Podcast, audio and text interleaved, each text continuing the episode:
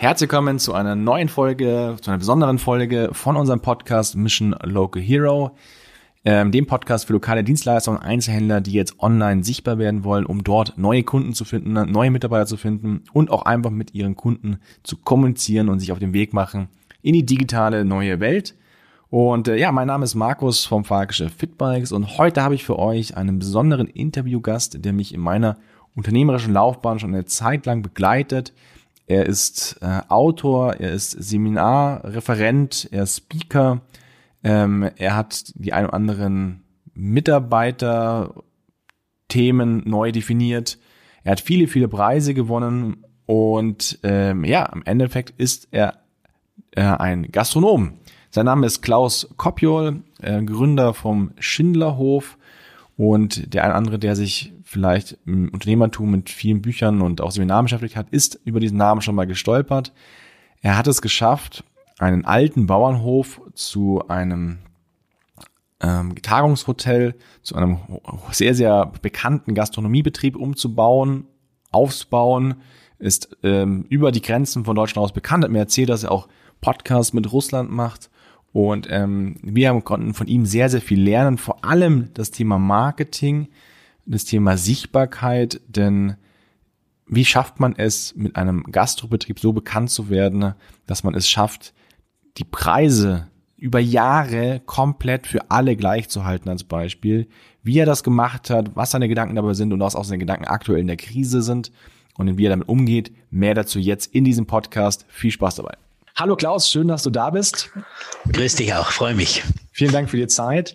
Ja, und wir wollen direkt einfach einsteigen in den Podcast. Ähm, und meine Frage direkt ist am Anfang so, was macht jetzt den Schindlerhof so bekannt im Vergleich zu anderen? Ich meine, es gibt ja ganz, ganz viele Gastrobetriebe, auch die letzten 20 Jahre hat bestimmt der eine oder andere mal einen Gastrobetrieb eröffnet. Und aber äh, der Schindlerhof hat es geschafft, sozusagen über den Ort hinaus, über die Grenzen hinaus bekannt zu werden. Und vielleicht kannst du uns hier ein bisschen Input geben, was sozusagen die Geheimnisse waren oder die Wege waren, dass du es geschafft hast, diesen Ruf aufzubauen, dem Schindlerhof. Also wir sind äh, hochgradig äh, spezialisiert, wir sind manisch spezialisiert. Und das war eigentlich vor dem Schindlerhof schon immer meine Devise. Ich hatte ja neun Szenelokale vorher. Äh, das war nie eine eierlegende Wollmilchsau, wo man versucht, alle Zielgruppen abzugreifen, sondern es war immer sehr, sehr hoch spezialisiert. Und äh, unsere Spezialisierung ist eben, wir sind ein Geschäftshotel. Wir machen Tagungen und Seminare. Die Tagungs- und Seminarräume sind Kathedralen Zahlen des Lernens. Da wird ja. kein Leberkäse gegessen. Die Räume werden nicht entweiht, indem wir sie äh, für Bankette hernehmen, was die meisten meiner Kollegen machen. Also wirklich eine manische Spezialisierung. Das ist das Erste. Und das Zweite ist, wir waren immer rotzfrech. Und rotzfrech ist ja zum Beispiel diese Preisgarantie. Äh, wir sind 84 angetreten und haben ein Schild außen hingehängt und gesagt, bei uns zahlt jeder Kunde den gleichen Preis. Das konnten die meisten gar nicht fassen und gar nicht glauben. Und äh, heute ist es ja noch schlimmer. Heute versuchen ja alle über den Preis zu gehen. Und wir machen es immer noch nicht. Heute wissen nicht nur die Kollegen, dass es dem anderen dreckig geht, wenn er ständig Preise senkt. Heute wissen es die Kunden auch schon. Und man muss ganz klar sagen, äh, billig zieht billig an. Also wenn ich billige Preise habe, ziehe ich auch billige Zielgruppen an. Und der Mix der Zielgruppen ist natürlich in einem Hotel, in der Gastronomie tödlich, wenn die nicht zueinander passen. Das ist in einem, in einem Einzelhandelsgeschäft nicht ganz so tragisch, aber auch da spielt es eine Rolle, welche Leute da kommen. Wenn da Absolut. jemand in einen Laden reingeht und da stehen lauter Pro Prolos rum, dann sagt er, wo bin ich da gelandet? Und im Hotel ist es noch viel schlimmer. Ja, absolut. Okay, aber jetzt hast du damals sozusagen diese bekannt, also diese, diese Spezialisierung gemacht, aber nur weil du das machst, heißt das noch lange nicht, dass jemand anderes weiß, dass du das machst. Ja, also das ist ja so diese Aussage, was ja viele haben, ja, wenn ich eine gute Idee habe, dann wird schon jeder wissen, dass das die Idee gut ist und das wird geht ganz von alleine. Das ist ja nicht. Also irgendwas musst du ja gemacht haben, damit irgendjemand anders davon erfahren hat, dass ihr so stark spezialisiert seid. Ja, also ich wurde, ich hatte Glück, das muss man immer dazu sagen, Sie brauchen als Unternehmer, du brauchst immer wieder auch Glück. Ich wurde 1990, das war also sechs Jahre nach der Eröffnung, gewählt zum Hotelier des Jahres und äh, das ist die höchste Branchenauszeichnung, die es gibt. Äh, Im Jahr drauf wurde Falk Volkert äh, vom Bayerischen Hof in München gewählt. Das war für mich wie nochmal ein zusätzlicher Ritterschlag, dass ich vor dem Bayerischen Hof Hotelier des Jahres wurde. Und das haben wir natürlich genutzt. Übrigens, wenige Kollegen haben diesen Titel genutzt. Und wir haben ihn ausgeschlachtet über PR, wie es nicht besser geht. Und dann ist so eine regelrechte Sogwirkung entstanden. Dann hat die Presse, ist der Pressezug angefangen zu rollen. Und wir hatten Titelzeiten, zum Beispiel im Manager-Magazin. Wir waren äh, im Handelsblatt, Impulse, äh, Kapital, also alle Zeitschriften, die für meine Zielgruppen wichtig waren, haben darüber berichtet. Und damit ist auch der zweite, die zweite Lawine losgetreten worden, äh, nämlich Vorträge und Seminare. Also ich wurde bei der Preisverleihung äh, in Frankfurt im Sheraton gefragt, ob ich denn mal für Coca-Cola einen Vortrag halten könnte. Ich habe in meinem Leben noch nie einen Vortrag gehalten, habe leichtsinnigerweise nach drei Gläsern Jambos Ja gesagt. Und aus dem einen kleinen Vortrag wurde dann immer mehr und mehr und mehr und mehr, so dass ein zweites Standbein äh, draus entstanden ist. Also wenn man das jetzt auf einen Einzelhändler überträgt, dann muss der am Anfang sehr, sehr frech auftreten. Alles, was so normal daherkommt, fällt überhaupt nicht auf. Und er braucht vielleicht am Anfang ein, zwei spektakuläre Ideen. Auf die stürzt sich die Presse. Und dann wird aus einem Schneeball in der Regel auch relativ schnell eine Lawine. Okay, wo, wo hast du damals das Selbstbewusstsein hergenommen, um sozusagen mit dieser Message in den, in, den, in den Markt zu gehen? Also einfach mal zu sagen, der Preis ist überall gleich bei euch, ist ja schon, du brauchst ja schon ein Selbstbewusstsein, um das machen zu können, weil alle anderen machen es ja irgendwie anders. Ja, also ich habe in letzter Zeit, wo wir jetzt im Lockdown sind, ein bisschen äh, Zeit zu Hause, mich mit meiner Frau zu unterhalten. Und wir haben beide festgestellt, wir hatten beide nie Angst. Wir haben beide nie gezweifelt. Der Schindlerhof ist ja die zehnte Eröffnung. Das war zehnmal alles auf eine Karte gesetzt, wieder bei Null angefangen. Und an mich geglaubt hat eigentlich nur äh, ein sehr guter Freund von mir, Dr. Franz Ernstberger von der Lamsbräu äh, und meine Schwiegermutter. Alle anderen haben gesagt, die spinnen, die zwei, die schaffen das nie. Wir selber haben aber nie gezweifelt. Und da gibt's ja ein, ein schönes Wortspiel. Armut heißt arm an Mut. Und im Kontext von Unternehmertum hat er Mitleid nichts verloren. Und ich glaube, dass sich dieses Selbstbewusstsein auch übertragen hat auf die Banken. Wir haben ja Vollfinanzierungen am Anfang gebraucht. Und ein Banker spürt nonverbale Kommunikation. Das sind zwei Unternehmer, die sind überzeugt von ihrer Sache. Denen gebe ich das Geld. Wenn der Banker das Gefühl hat, dass du selber zweifelst, dann ist natürlich schon Schluss. Ja, natürlich die Grundlage für das Ganze. Ne? So ist es. Ja. Also wir haben nie gezweifelt. Das ist, glaube ich, das einzige Geheimnis gewesen, was wir gar nicht wussten in dem Moment. Das heißt, ihr wart überzeugt davon und dann habt ihr es einfach gemacht. Richtig. Ja? Aber wir hatten natürlich auch schriftliches Marketingkonzept. Die Zielgruppen waren klar benannt. Wir haben uns positioniert gegenüber den Kunden, also die sogenannte Feinpositionierung. Wir haben uns positioniert gegenüber unseren Wettbewerbern, das ist die Crop-Positionierung. Äh, wir haben unseren Marketing-Cocktail gemixt, also den Kommunikationscocktail, äh, den Leistungscocktail und das lag alles schriftlich vor. Also wir sind nicht ins Blaue gestattet. Und wir hatten eine saubere Planung. Wir hatten im ersten Jahr bereits einen Jahreszielplan. Das habe ich ja von euch gelernt, die, Jahreszielplanung in der Form. Ja. Gehen wir nochmal ganz kurz zurück ja. Äh, zu den Preisen. Habt ihr das ähm, selber forciert, diesen Preis zu bekommen? Also muss man sich sozusagen dafür anmelden oder wird man dafür vorgeschlagen, nominiert und oder? Also äh, am Anfang haben wir, ist es auf uns zugekommen. Wir sind, wir haben die Preise gewonnen wie die Jungfrau zum Kind. Äh, Hotelier des Jahres kann man sich nicht bewerben, sondern da wurde die Branche auf uns aufmerksam. Da wurden die äh, die Branchenmagazine darauf aufmerksam, dass es da einen Verrückten gibt, der alles anders macht als die anderen der mit einer Preisgarantie arbeitet, der geht auch nach einem Jahr pleite, der keine Reisegruppen nimmt, der keine Omnibusse akzeptiert. Da haben alle nur den Kopf geschüttelt. Und dann haben die natürlich uns beäugt und gesehen, das wird tatsächlich erfolgreich. Und dann kamen sie auf uns zu. Es gibt heute noch Preise, auf die man sich nicht bewerben kann, aber viele Preise, für die kann man sich vorbereiten, auf die kann man sich bewerben, wie den European Excellence Award oder wie den Ludwig Erhard Preis oder wie Arbeitgeber des Jahres. Solche Dinge machen wir ganz bewusst aus drei Gründen. Erstens, um Stolzkultur äh, zu kriegen, dass Mitarbeiter sagen, wenn sie im Schindlauf arbeiten, dass ihre Freunde sagen, wow, wie hast du das geschafft, überhaupt da reinzukommen? Also, dass die Leute einfach stolz sind, in einem ausgezeichneten äh, Betrieb zu arbeiten. Zweitens, um von der Routine abzulenken. Weil äh, die Routinearbeit ist ja der Tod der intrinsischen Motivation, des inneren Antriebs. Und ich will, dass mein Team eigentlich fast jedes Jahr darauf hinfiebert, wann stehen wir wieder auf welchem Treppchen und nebenher machen sie die Routinearbeit mit, sodass sie im Flow bleiben die meiste Zeit. Okay. Also aktuell immer noch ein fester Bestandteil sozusagen auch von eurem Mitarbeitermotivation. Äh, ja? Richtig. Also fest Richtig. in der DNA sozusagen von Schindlerhof verankert. Ja. Würdest du jetzt jemanden, der heute einen, ein Geschäft aufmacht oder ein, ein, eine Gastro aufmacht und Handel aufmacht, dieselbe Strategie empfehlen? Also geht das heute noch genauso wie vor, als du angefangen hast? Also grundsätzlich ja, wobei die Nischen etwas äh, weniger geworden sind. Also ich bin ja ein, immer ein Nischenanbieter gewesen in der Gastro in meiner Jugend, aber auch jetzt mit dem Schindlerhof. Wir haben eigentlich nur eine kleine Mauernische besetzt, aber die verteidigen wir mit Klauen und Zähnen. Da kommt niemand an diese Nische ran. Und als ich anfing, war diese diese Mauer voller Nischen. Und die sind natürlich etwas rarer geworden. Also heute gibt's ja fast schon alles. Ja, das stimmt. Äh, das war in meiner Jugend noch nicht so. Meine ganzen Gastro-Konzepte waren einzigartig, weil es noch keiner gemacht hat. Die erste Bodega Mexicana in Deutschland, das zweite Hawaii-Restaurant in Europa. Also das war damals noch relativ leicht. Selbst die französischen Bistros waren einmalig.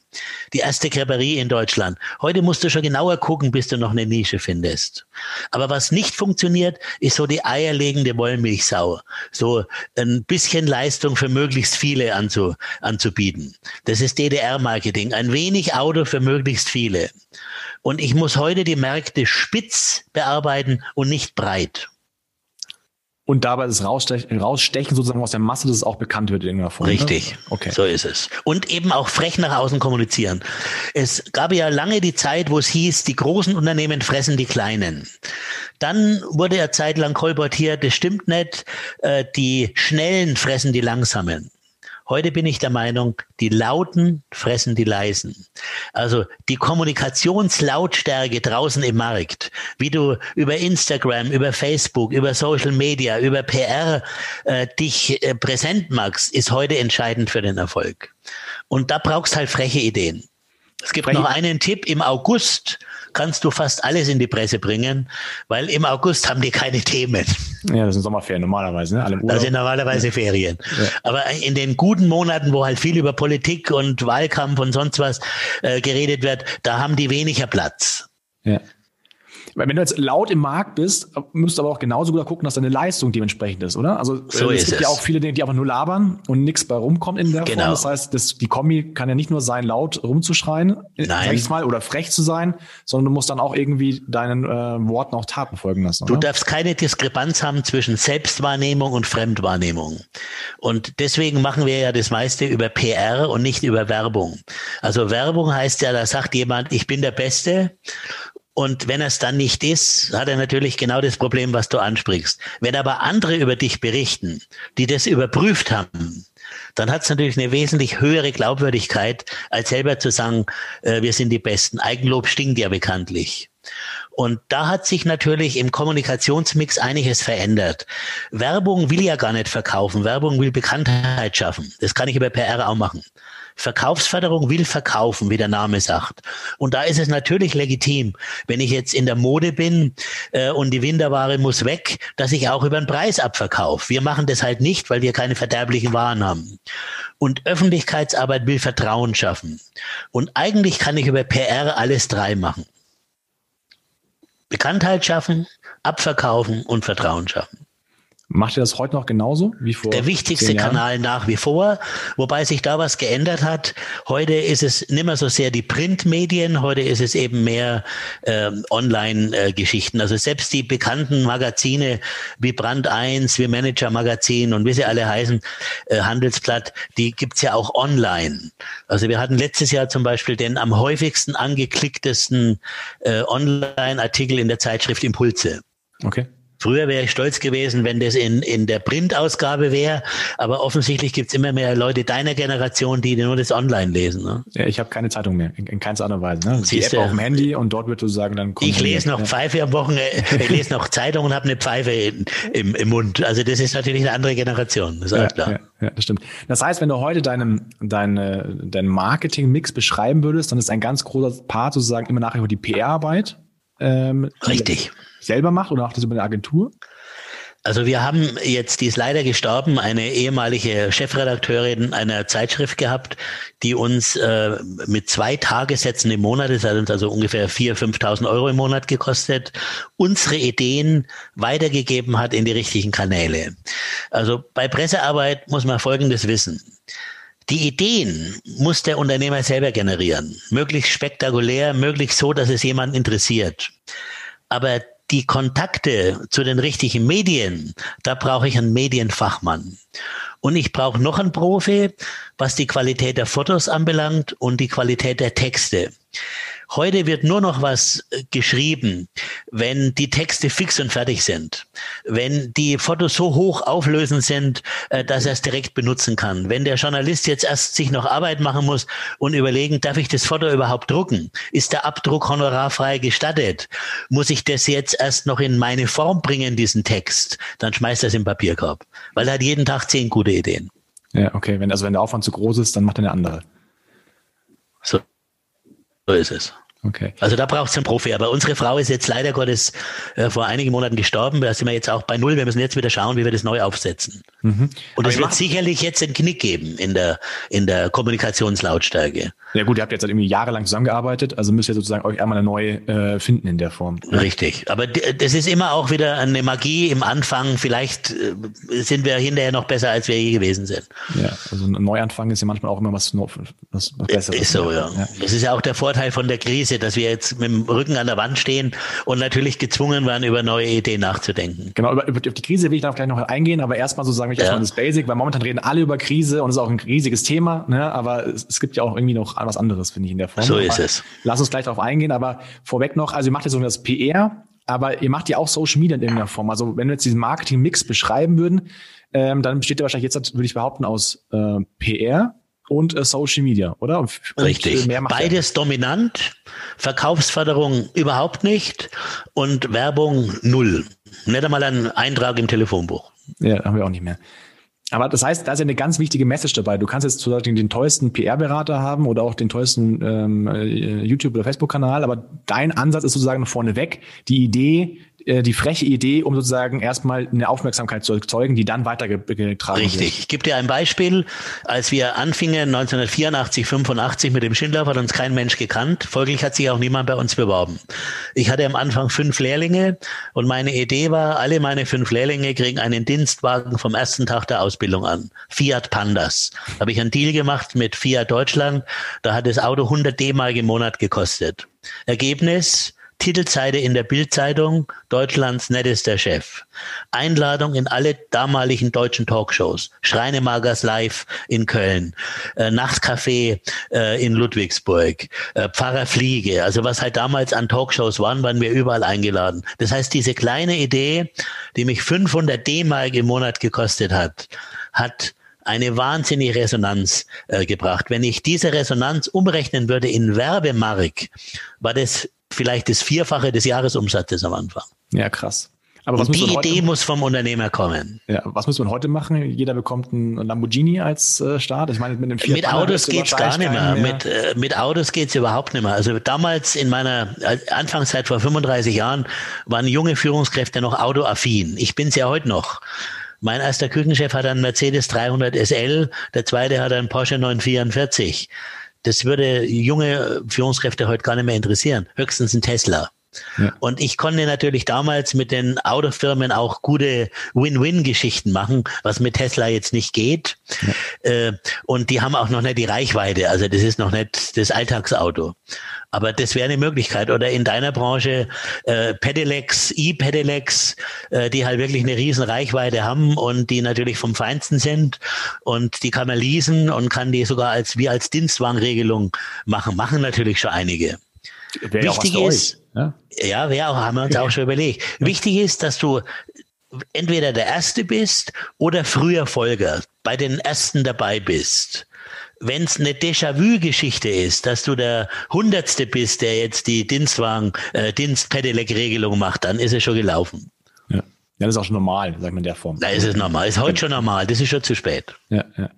Wie seid ihr auf, auf Social Media unterwegs? Was ist sozusagen eure Kanäle oder was macht ihr da so in der Form?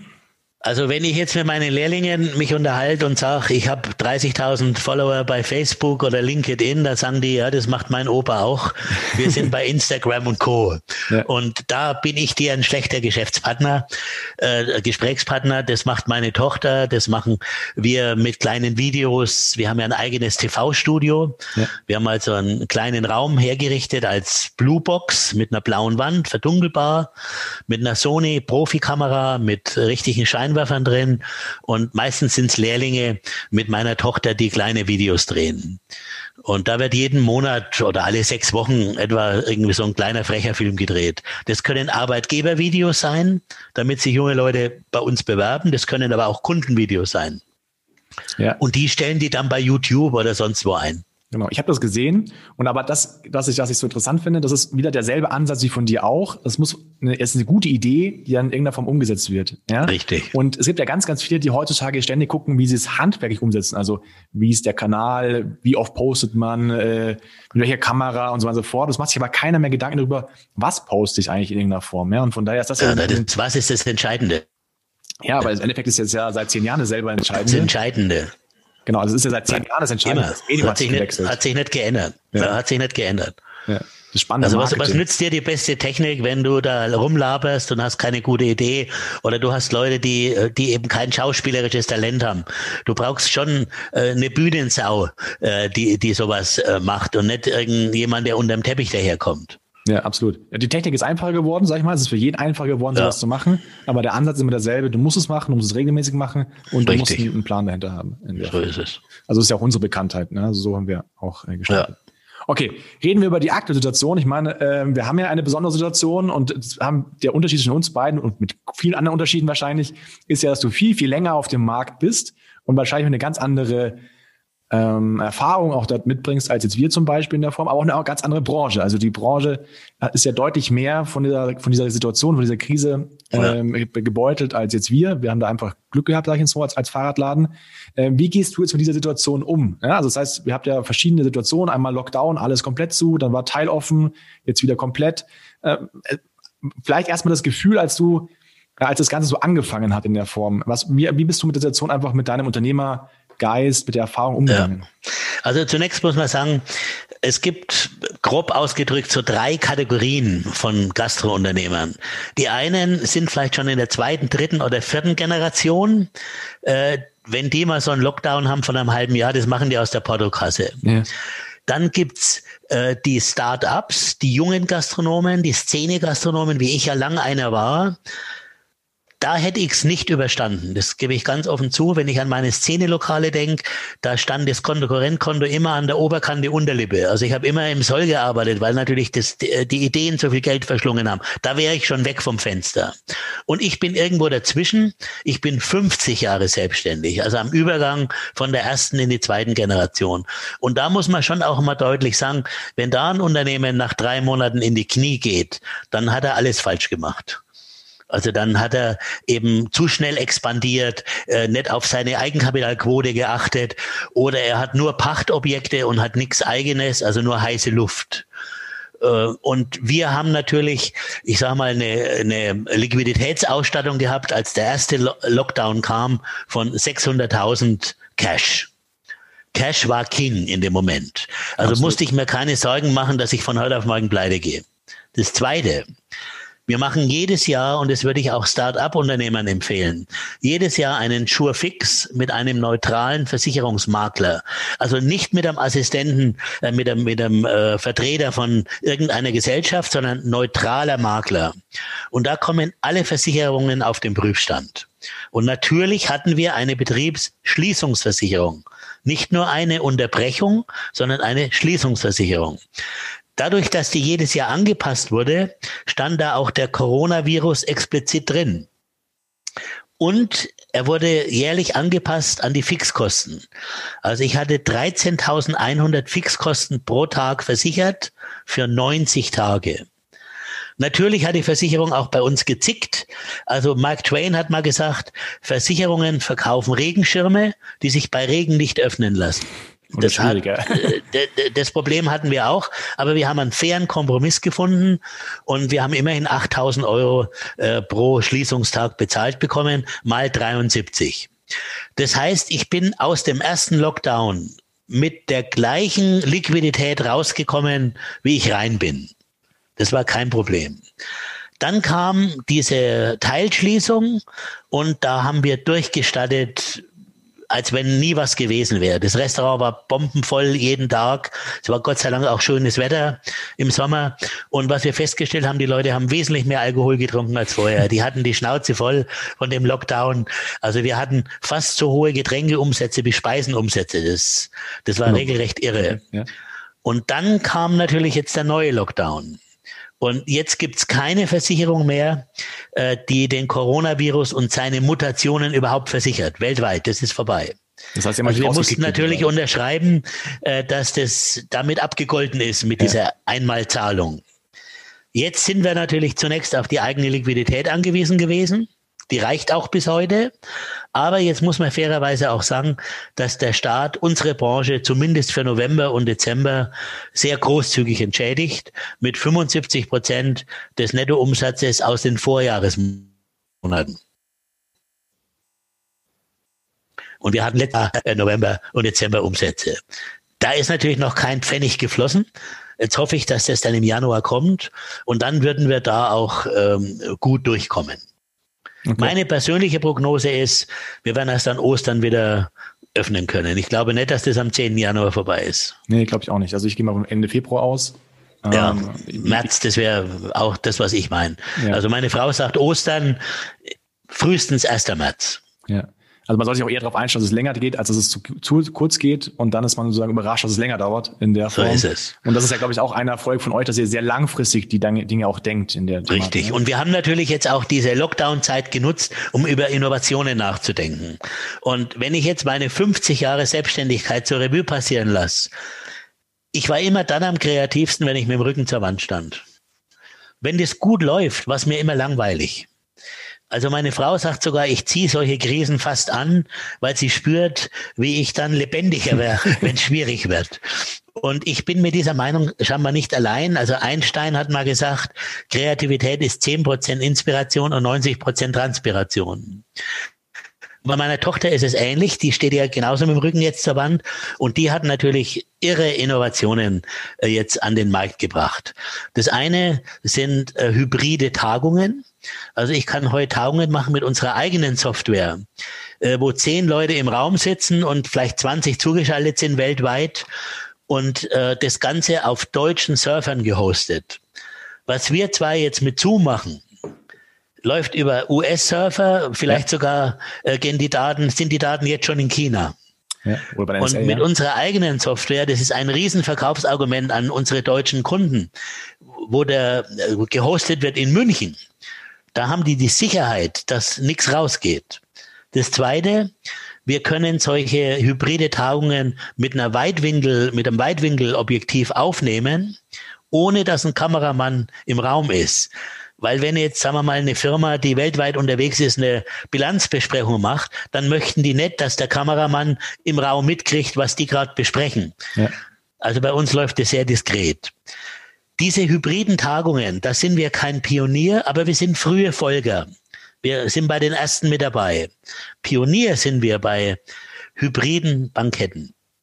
Es gibt kaum eine Hochzeit, kaum einen runden Geburtstag, wo die Oma aus dem Pflegeheim nicht dazukommen kann, wo die Tante aus Australien nicht kommen will, weil es ihr zu weit ist. Und die können wir mit unserer eigenen Software live zuschalten äh, in die Hochzeit. Also die kann den Hochzeitswalzer im Bett mitverfolgen, die kann den gleichen Wein mittrinken, wenn die Verwandtschaft feiert.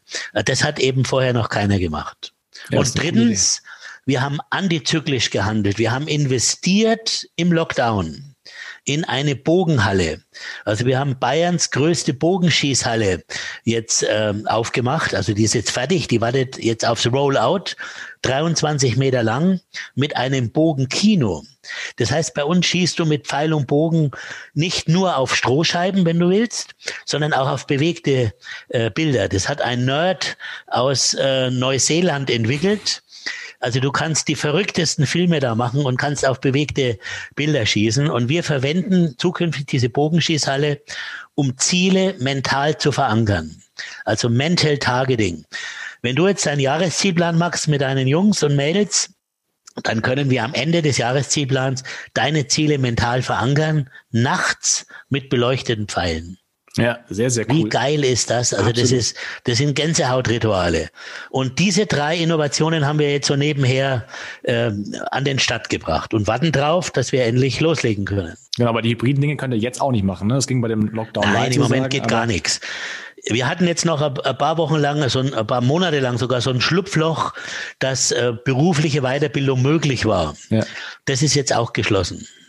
Jetzt ist nur noch Rettungsdienste und äh, Feuerwehr darf noch äh, Schulungen durchführen. Ansonsten okay. sind alle beruflichen Schulungen verboten. Ja.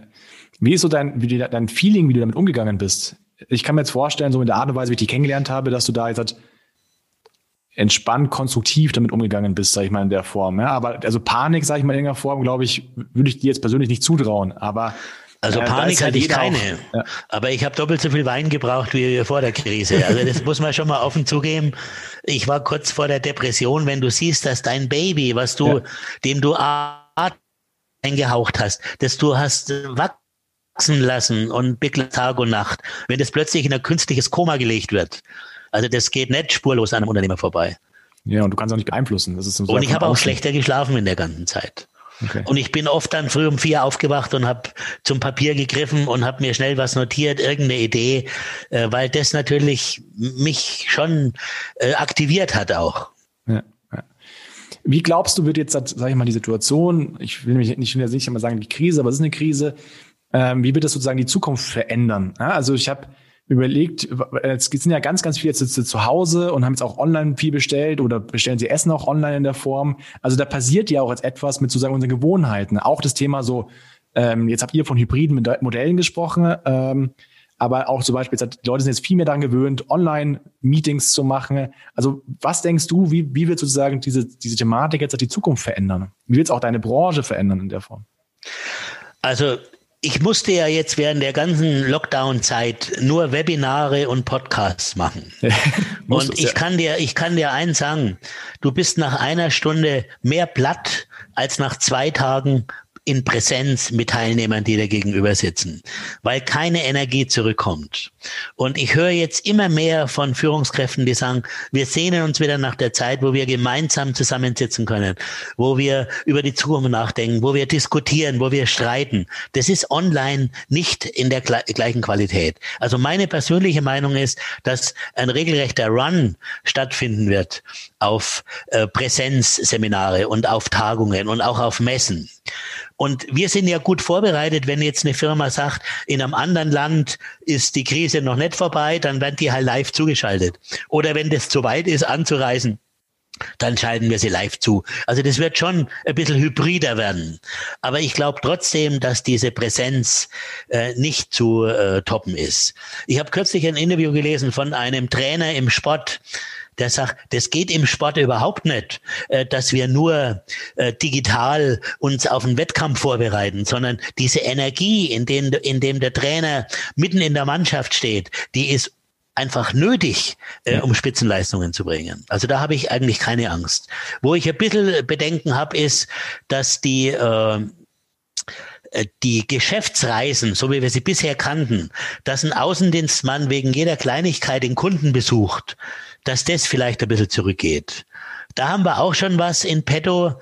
Wir werden sicherlich einige Zimmer als Service Departments anbieten, also in die Langzeitvermietung geben. Okay. Wie denkst du, wird sich das Einkaufsverhalten ändern? Meinst du, dass, ja. äh, dass das so kommt wieder wie vorher? Also ich habe ja auch mal die Frage aufgeschrieben, wie kauft denn eigentlich ein Klaus Kopiol ein? Hast du, hat, dann, hat dein Einkaufsverhalten sich verändert? Hast du jetzt mehr online bestellt oder hast du da Haupt davor online Dinge bestellt in irgendeiner Form? Also mein Lieblingsversandhaus ist Manufaktum und das okay. nicht erst seit gestern, sondern seit langer Zeit. Und die haben ja jetzt vor einem Jahr, nee, die haben sogar noch einen Printkatalog. Die haben noch einen Printkatalog, aber den brauche ich auch nicht mehr.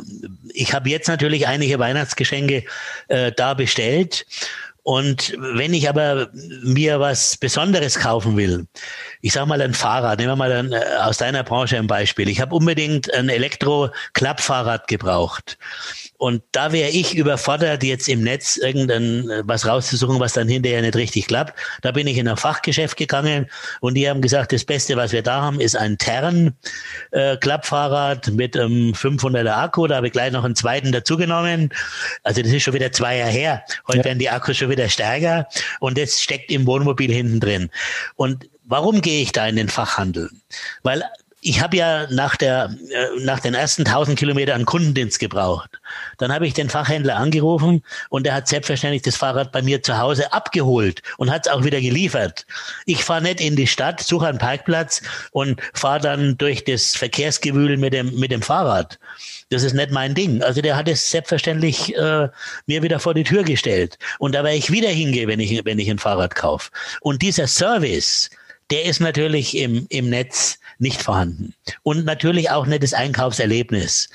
Also wenn ich mir ein Mountainbike kaufe und ich stelle mir einen Laden vor, wo es vielleicht eine Holperstrecke gibt, wo ich über so einen Mini-Parcours mit dem Ding mal fahren kann, das kann mir das Internet auch nicht bieten. Ja. Also und das auch das haptische Vergnügen, die Dinge anfassen können, sehen können, wie es aussieht und nicht bloß so ein kleines Bild in einem Mäusekino. Also es wird beides geben. Es wird beides geben, aber die Frage ist halt, ist auch eine Generationssache. Ne? So ein bisschen kritisch, jetzt bist du ja die Sache auch anders gewohnt aus der Vergangenheit. Wenn ich jetzt meine Tochter anschaue, mit neun Jahre alt, die wächst da vielleicht völlig anders mit auf in der Form und jetzt hat in dieser Situation noch viel, viel stärker, viel, viel schneller, als wir es vielleicht auch gedacht hätten. Ne? Das ist richtig, aber gehen wir mal ein Beispiel mit dem Auto. Ich bin einer von denen, und die gibt's natürlich auch äh, als Jugendliche, äh, die ein Auto aus dem Showroom kaufen. Ich sehe das Ding da stehen, ich rieche das Leder, äh, vielleicht geht der Motor nochmal an und ich höre den Sound und dann sage ich einpacken. Äh, können Sie es anmelden? Also ich bin jetzt niemand, der jetzt im Netz sich ein Auto konfiguriert. Ja. Ich habe meine Autos immer gekauft zum Anfassen. Mit einer Ausnahme morgen. Also da musst halt äh, zwei Jahre Lieferzeit in Kauf nehmen. Ja, aber das machen einige. Also mittlerweile kannst du ja, ganz, ganz viele. Ich kenne einen Autohändler, der macht 1000 Autos im Jahr äh, gebraucht und der verkauft 80, 90 Prozent darüber über, über, äh, über eine Plattform. Ja, also das ist natürlich ein Riesentrend. Ne? Aber äh, ich würde jetzt zum Beispiel ein gebrauchtes Auto auch nur vom Fachhändler kaufen, weil dann habe ich eine ganz andere Garantie äh, und habe auch diese persönliche Beziehung. Ich habe einen Hol- und Bring-Service. Hm. Und das habe ich im Netz natürlich alles nicht. Aber natürlich hast du recht, die nächsten Generationen legen vielleicht auch nicht mehr so viel Wert auf diesen Service. Ja. Kann durchaus sein. Ja, ich glaube, es ist eine Art der Gewöhnung. Also wie man sozusagen, wie man etwas aufwächst, wie man etwas äh, zu schätzen lernt in irgendeiner Form. Wenn du das einfach anders in der Jugendzeit sozusagen anders kennenlernst, dann legst du vielleicht auch später einen anderen Wert darauf in der, in der Form. Also das, du machst ja normalerweise das, was dir am einfachsten und am ehesten liegt. Ja, aber wenn junge Leute feststellen, wenn sie sich ein gutes Auto kaufen, ein Premium-Auto kaufen und sie haben Hol- und Bring-Service, die Winterräder werden eingelagert, äh, das Auto wird abgeholt, wenn irgendwas nicht in Ordnung ist, äh, du hast dort einen frischen Kaffee, die wissen vielleicht beim zweiten Besuch, dass du ihn ohne Zucker willst, äh, dann kann das kein Netz natürlich bieten. Ich, ich glaube, ich war die falsche Automarke. Ja, also, äh, weil die Erfahrung habe ich äh, mit meinem Premium-Autohändler vielleicht auch gar nicht äh, gemacht, muss ich sagen. Also wenn man, das ist ja auch die Sache, äh, wie, das ist ein ganz anderes Thema jetzt eigentlich hier, aber wir sind, wir haben BMW und ein Mercedes bei uns zu Hause. Ja, wir und, auch. Äh, und beide da, werden abgeholt vom Händler. Dann haben wir den falschen Händler. Also, und die werden, die werden nicht nur wieder zurückgebracht, sondern die sind immer gewaschen, die sind immer innen gereinigt, ohne dass ich was dazu sagen muss. Okay dann haben wir vielleicht den falschen Händler. Das heißt aber auch wieder, dass das Produkt nicht so entscheidend ist, sondern sozusagen, was der Händler äh, dann auch aus dem Ding draus macht. Richtig. Und mir ist es auch egal, ob dieser Hol- und Bring-Service 50 Euro kostet oder das Einlagern der, der Winterräder, was weiß ich, 10 äh, Euro pro Rad. Das ist egal. Hauptsache der Service ist da. Aber jetzt sind wir wieder bei den Zielgruppen. Das ja, geht natürlich mit Zielgruppen, äh, die eine gewisse Kaufkraft haben. Ich genau. habe auch bei dem Elektrofahrrad nicht angefangen, mit dem zu handeln, ob er mir drei Prozent Rabatt gibt. Ja. Geht auch bei der Marke gar nicht. Aber ja, völlig richtig. Also es ist ja auch eine Sache, die wir lernen mussten, weil wir haben ja ein Produkt, das ist überall gleich. Ne? Ob dieses, auch dieses Fahrrad, was du jetzt gekauft hast, hättest du ja auch bei einem anderen Fahrradhändler kaufen können. Und das Produkt bleibt das gleiche. So, so aber jetzt kommt, jetzt kommt noch eine Beratung dazu. Äh, dieses Tern, um bei dem Beispiel zu bleiben, ist ja nicht gefedert, dieses Klappfahrrad. Also hat mir der Händler einen gefederten Sattel äh, besorgt, der kostet die Sattelstütze 250 Euro äh, mit einer ganz äh, tollen Technik. Und dann wollte ich natürlich einen Brook-Sattel, den hat er auch da gehabt und dann konnte ich mal einen raussuchen, den hat er gleich montiert.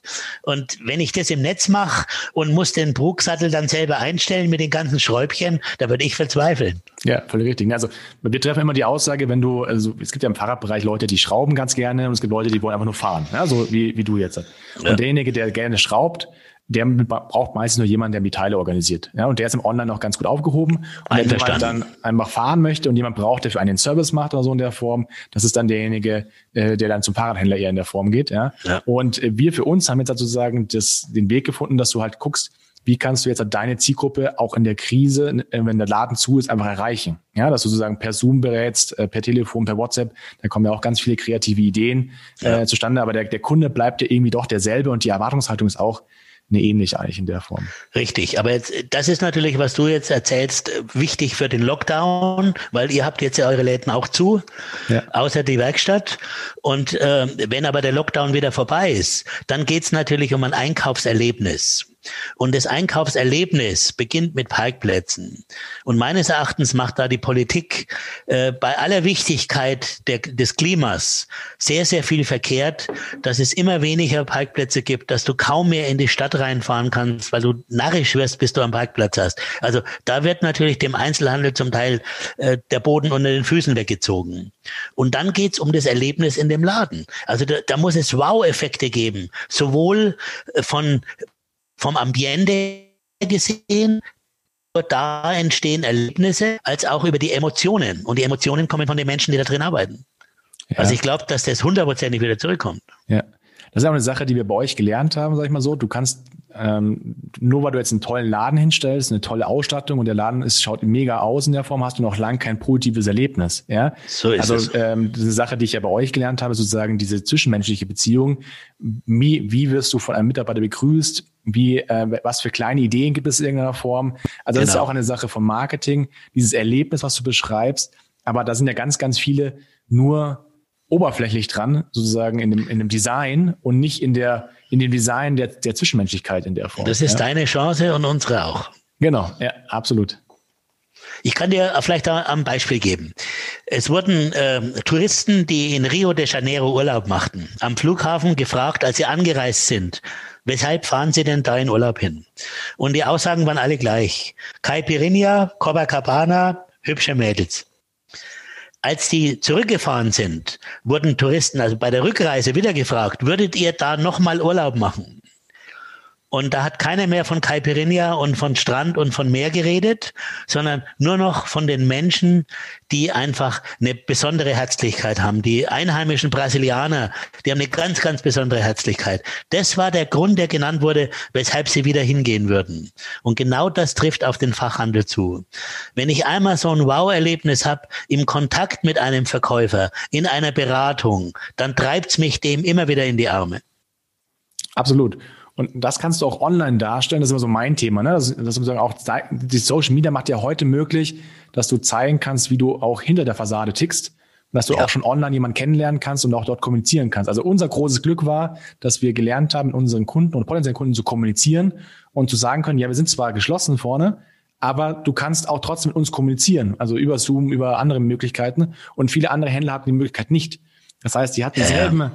Grundvoraussetzungen im Laden, aber die hatten nicht die Möglichkeit sozusagen mit ihren, äh, mit ihren Kunden zu kommunizieren. Und das war so unser großes Glück, weil wir haben im März, ja. April normal Umsatz machen können und die anderen haben halt gewartet, bis wieder vorbei war. Und das war so das Ja, das war absolut richtig.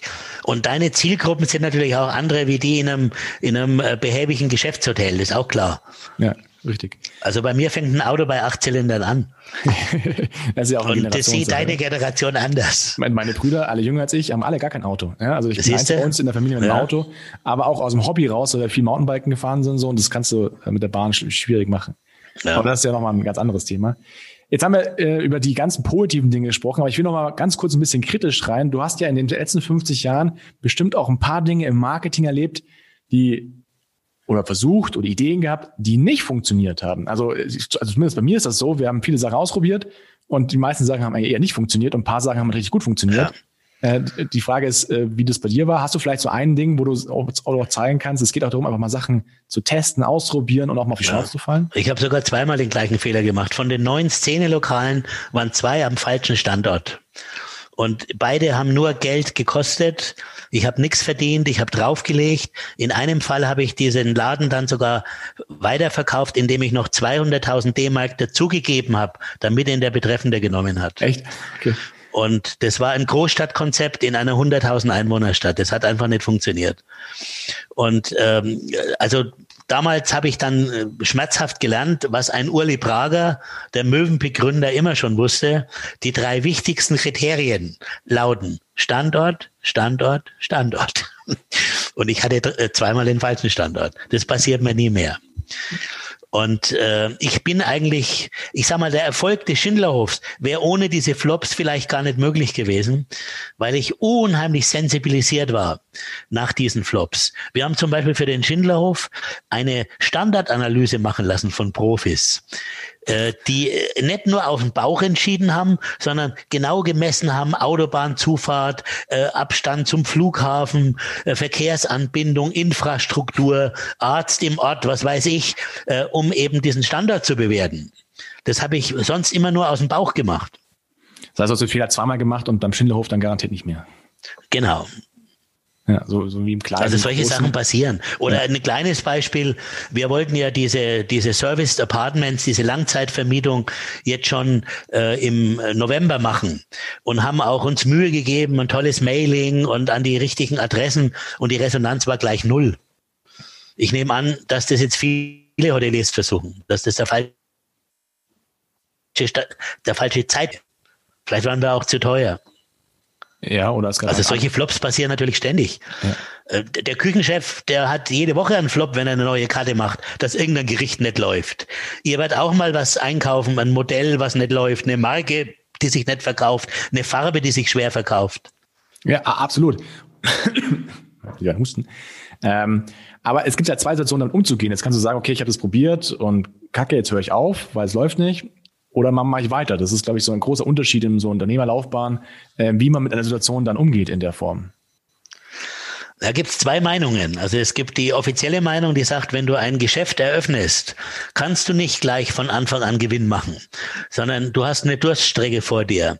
Das dauert vielleicht ein Jahr oder zwei, bis du in die Gewinnzone kommst in der Szene Gastronomie, und jetzt rede ich wieder von mir, habe ich am Tag der Eröffnung immer schon gesehen, ob das ein äh, Erfolg wird oder nicht. Und es hat sich immer bewahrheitet und auch bei den zwei Flops, die ich hatte, habe ich im ersten Monat schon gespürt, da stimmt irgendwas nicht. Also Szene Gastronomie läuft von Anfang an oder sie läuft nie. Also keine Warmlaufphase in der Form. Keine Warmlaufphase. Ich kann dir ein Beispiel geben von Obi. Die Obi-Märkte, wenn die einen neuen Markt aufgemacht haben, haben die immer eine Durststrecke gebraucht, dass es im zweiten Jahr langsam in die Gewinnzone kam. Der einzige Markt, der von Anfang an Gewinn gemacht hat, war der in Moskau. Warum das? Weil, ja, weil da ein Vakuum äh, war, da gab es überhaupt sowas nicht. Okay. Ja. ja, krass. Okay, Super, vielen Dank. Ähm, wenn jetzt noch, wenn jetzt hier einer wäre, der zuhört und sagt, der gerade neu anfängt, der vielleicht auch überlegt hat, also in der Tat habe ich einen Freund von mir, der eigentlich jetzt gerade eine, eine Gasttour aufmachen möchte, ja, also erst nächstes Jahr, äh, da wird das Haus gebaut. Was würdest du dem jetzt raten? Nochmal warten und gucken, wie sich der Markt entwickelt? Oder würdest du sagen, mach's trotzdem, weil das wird auf jeden Fall passieren? Ähm, was wäre so als dein Rat an einen Neugründer, vor allem auch vielleicht jetzt in der Gastro in der Form? Also als ersten Rat würde ich ihm geben, nicht zu mieten, sondern die Immobilie zu kaufen oder zu bauen. Weil Pächter sind grundsätzlich Unternehmer zweiter Klasse. Das hat mehrere Gründe. Alles, was du in fremdes Haus investierst, gehört mit dem Moment des Einbaus bereits dem Hauseigentümer. Zweitens, je erfolgreicher du bist, umso höher wird die Miete, wenn die nächsten Mietverhandlungen anstehen. Und der dritte und gravierendste Nachteil, du kommst nie in den Genuss des Wertzuwachses einer Immobilie. Es gibt sogar noch einen vierten Grund. Es ist für eine Bank leichter, ein Geschäft zu finanzieren, Inneneinrichtungen zu finanzieren, in den eigenen, im eigenen Gebäude, als in einem fremden Gebäude. Weil im fremden Gebäude finanziert der Banker was, was mit dem Moment des Einbaus bereits jemand anderem gehört. Ja. Also erster Tipp, möglichst in eigenen Immobilien. Und da spricht momentan einiges dafür, weil in der Krise wird ein Marktbereinigungsprozess stattfinden. Es werden viele Kollegen es nicht überleben und es werden vielleicht Gewerbeimmobilien in der nächsten Zeit günstiger. Also hätte er ein richtiges Zeitfenster nächstes Jahr vielleicht erwischt, äh, um eine günstige Immobilie kaufen zu können. Aber du würdest trotzdem jetzt gründen. Ich würde trotzdem jetzt gründen, aber natürlich äh, nicht die Eröffnung äh, im Lockdown machen, das ist ja, auch klar. Das, äh, also für die Eröffnung in der Gastronomie muss ich sehr aufpassen, dass ich nicht in die Ferienzeit rein eröffne. Weil wenn ich im August einen Laden aufmache, das sind alle Leute im Ausland, dann verpufft die ganze Eröffnungsenergie. Ich habe immer nur Frühling oder Herbst gemacht. Ja, das also da muss man natürlich auch ein bisschen genau hinschauen. Und er braucht die richtige Geschäftsidee. Daniel Düsentrieb, ohne den geht gar nichts. Ja. Bin mal gespannt. Äh, bisher äh, sind wir noch da am Feilen sozusagen. Also ich würde mir auch viel Zeit nehmen für das Feilen. Er braucht ein gutes Konzept, das muss wirklich überprüft werden, auch mal von Fremden, auch mal kritisch überprüft werden und dann einfach zuschlagen. Ja, bist du jemand, der sagt äh, eher was Kleines, Feines oder direkt groß denken? Also ich sag mal, oder als, als du damals den Schindlerhof aufgemacht hast, hast du das schon so im Kopf gehabt, was ihr jetzt hat sozusagen habt? Oder war das eher so erstmal nur der kleine Hof, der also es sollte natürlich wachsen, obwohl mir alle gesagt haben, du bist umzingelt von Bauernhöfen, die wir nie verkaufen. Ja. Wir haben jetzt schon den vierten gekauft. Also das geht immer wieder weiter. Aber zunächst lieber klein und fein, überschaubar und immer die Eigenkapitalquote im Blick, im Blick halten. Und nach der Öffnung eine längere Konsolidierungsphase, vielleicht drei Jahre Konsolidierungsphase, dass das Eigenkapital wieder wachsen kann. In der Zeit Sondertilgungen machen, bis das nächste Mal zugeschlagen wird. Wenn ich zu schnell wachs, bin ich ein Übernahmekandidat in kürzester Zeit. Selbst bei der besten Geschäftsidee. Ja, absolut. Gut, mehr Fragen habe ich nicht mehr. Ich, ich, ich sage äh, vielen, vielen Dank. Wunderbar. Vielen, vielen Dank für die Zeit. War vielen Dank für deine Erfahrung. Es ist immer wieder äh, schön, mit dir zu sprechen. Und ähm, ja, wir werden unten in die Show Notes beim Podcast, können wir sie reinmachen, sozusagen den Schindlerhof und eure Akademie äh, verlinken. Ja. Und ich bin mal gespannt, äh, wie sozusagen die nächsten drei, vier, fünf Monate werden. Also es wird auf jeden Fall ein spannendes Jahr 2021. Also äh, mit Sicherheit. Unser nächstes offenes Seminar ist im April und bis dahin haben wir sicherlich wieder offen, aber vor Ostern bin ich eben auch skeptisch. Ja, wir werden sehen. Ähm, es macht es ja auch ein bisschen spannend, aber man kann auch, könnte auch darauf verzichten, sage ich mal in der Form. Ne? Ja, das kannst laut sagen. okay. Vielen Dank dir, Klaus. Ja, danke dir und viele Grüße an alle, die das irgendwann mal sehen. Genau. Tschüss. Tschüss. Tschüss.